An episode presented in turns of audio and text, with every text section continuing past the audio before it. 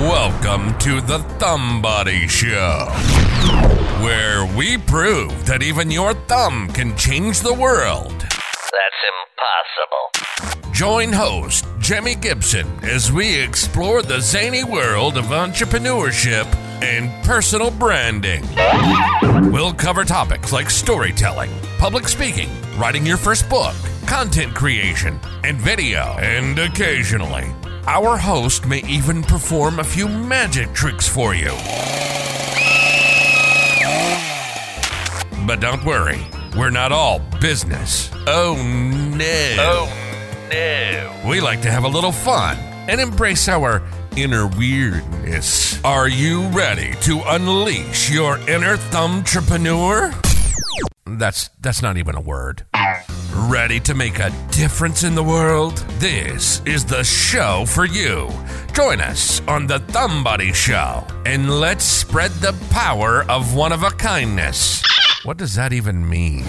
You're not a nobody. You're a somebody. You're a thumbody.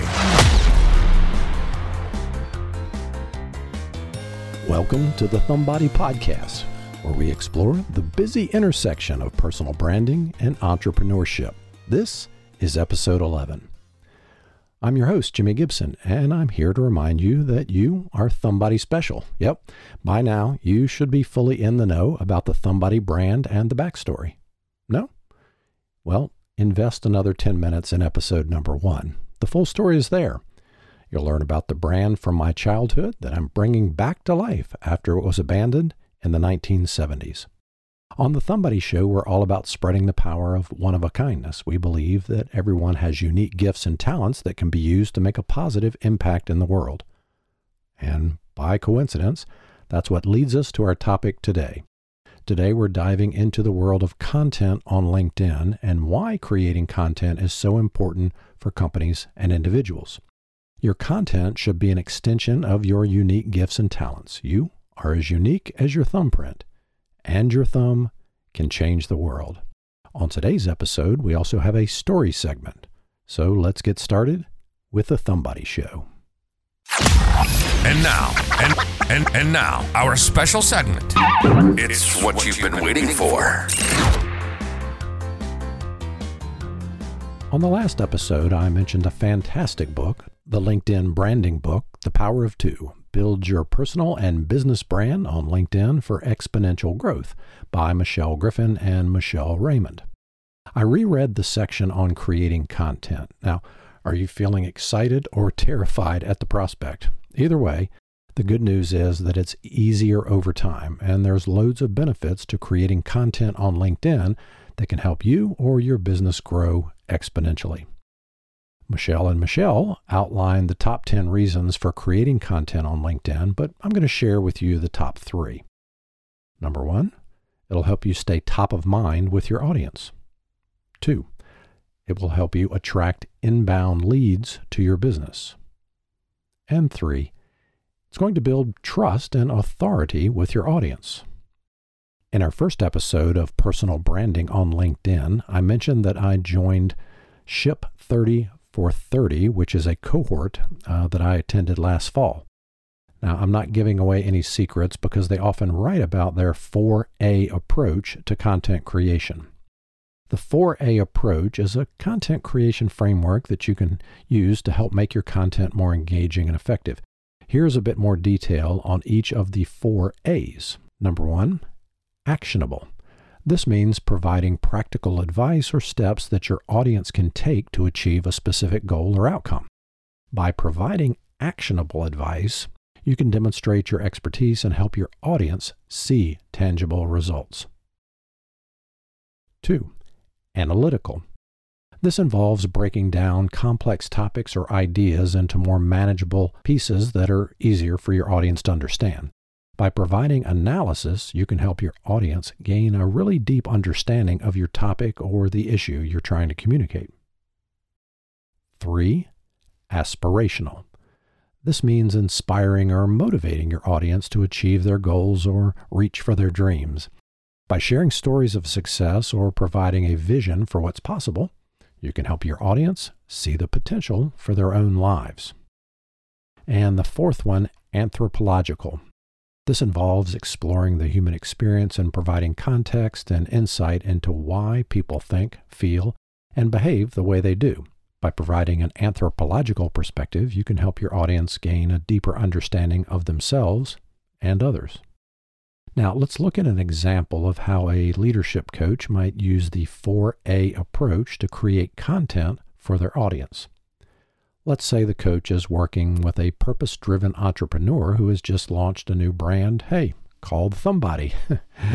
the coach might create content that follows the 4A approach in the following ways. The first one, actionable. The coach could provide practical advice on how to develop a purpose driven brand that aligns with Thumbody's values and mission. This could include tips on developing a brand story, creating a mission statement, and identifying the target audience. That's actually what I'm doing right now. Two, analytical.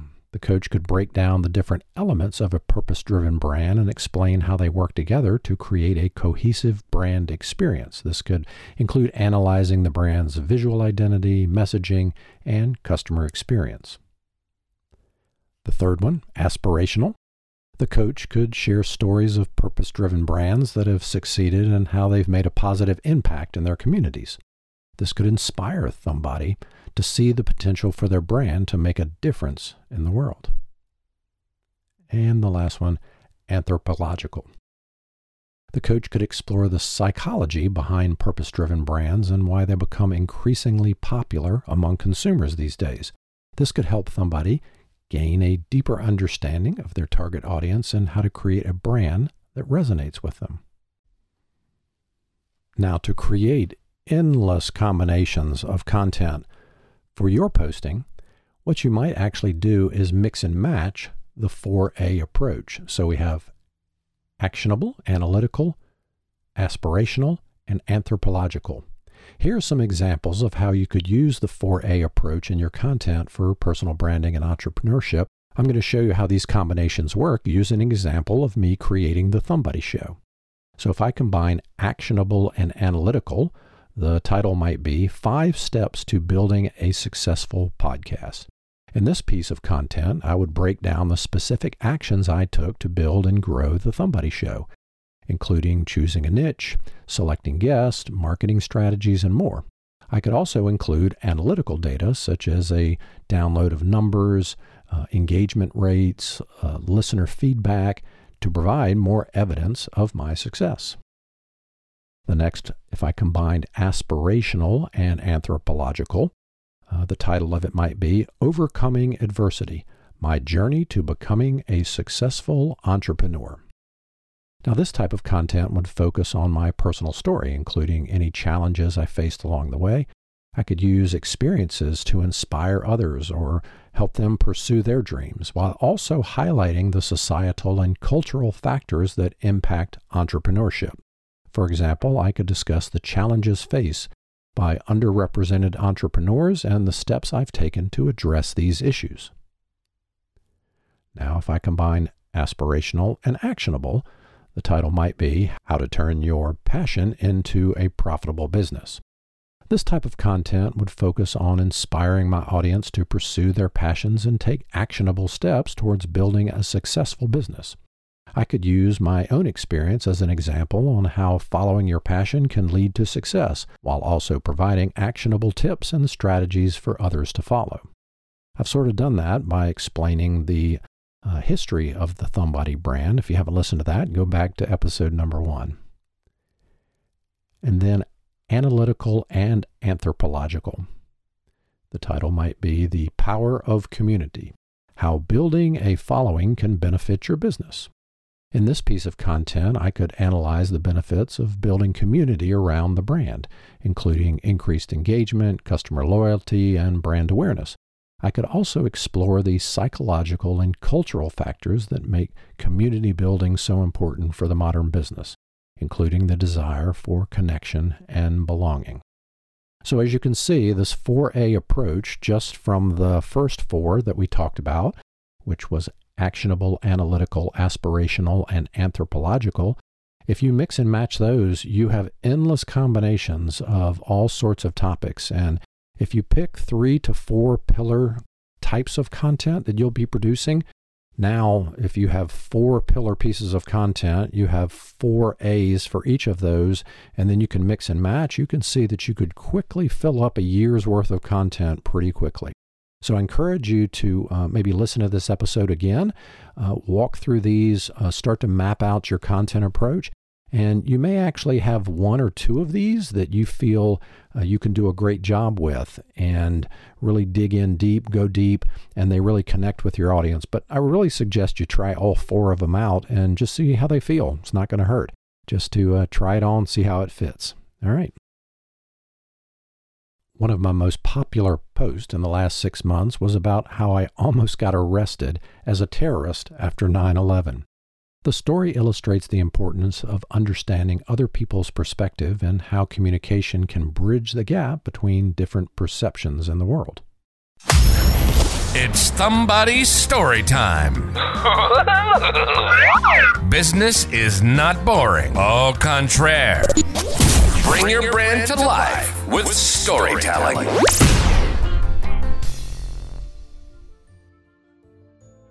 How I almost got arrested as a terrorist after 9 11. What did I learn? We see the world from our own perspective. The summer before 9 11, I had left my job at an advertising agency to pursue my dream of becoming a full time magician. I just finished close to 400 shows at a theater I owned in Myrtle Beach, South Carolina. There's a popular restaurant and shopping area where tourists flock after a sunny day on the beach. I rented a retail space renovated into a 50 seat theater, and stood outside selling tickets for five shows a night. After selling the tickets, I let the audience in, walked backstage, and prepared for the show. As I walked out, the audience sort of chuckled, realizing they had just purchased the ticket from the performer. Well, the show was a success. I was booked at a theater in Santa Monica, California after closing my theater in Myrtle Beach, South Carolina for the season. LA, here I come. Then 9 11 happened. The country was in mourning. My booking was delayed. In late October, things had started to bounce back, and I packed my SUV and hooked up the U Haul trailer. I was going to make the drive from South Carolina to California. My first stop was St. Louis, Missouri, where my older brother's family lived. While in St. Louis, I learned that the St. Louis Arch was under guard as a national landmark. My journey continued south, and I was to arrive in Las Vegas on the third day to stay with a friend before driving into Los Angeles the following day. The route would take me across the Hoover Dam, also a national landmark. The National Guard was checking all vehicles. Now it was getting dark, so the soldier approached my vehicle with a flashlight in my face. Where are you going? he asked. Las Vegas to stay with a friend, I replied. His flashlight moved to the back of my SUV. I had folded down the seats and put a blanket over my belongings. On top of the blanket, I had a paper map of the eastern United States attached to a corkboard. On the map, I had pins with little paper strips where I had written population counts for each small town and city. When his flashlight hit that map, his face got very serious. What is that map? I instantly realized what was happening. I had to answer fast and I had to answer truthfully. Um, I'm a magician and that's my touring schedule. Without missing a beat, he responded, Okay, Mr. Magician, get out of the vehicle and do a trick. I quickly grabbed a coin from the ashtray and did some sleight of hand. Wow, pretty good. He called over some of the other officers for an impromptu show. After about five minutes of nervously performing, I asked if I could move on. Oh, yeah, of course. Enjoy Las Vegas. What did I learn? His perspective on the world differed greatly from my perspective on the world. Communication requires that you understand the other person's perspective. That evening could have ended up much differently if I wasn't able to bridge the perception of an innocent map. You know, from that whole experience, I really learned how important it is to see things from other people's perspectives when communicating. I managed to dodge a pretty serious misunderstanding just by quickly figuring out what the soldier was thinking about and being honest about my situation. It just goes to show we got to be mindful of how others might see things differently and make an effort to communicate in a way that bridges the gaps of understanding.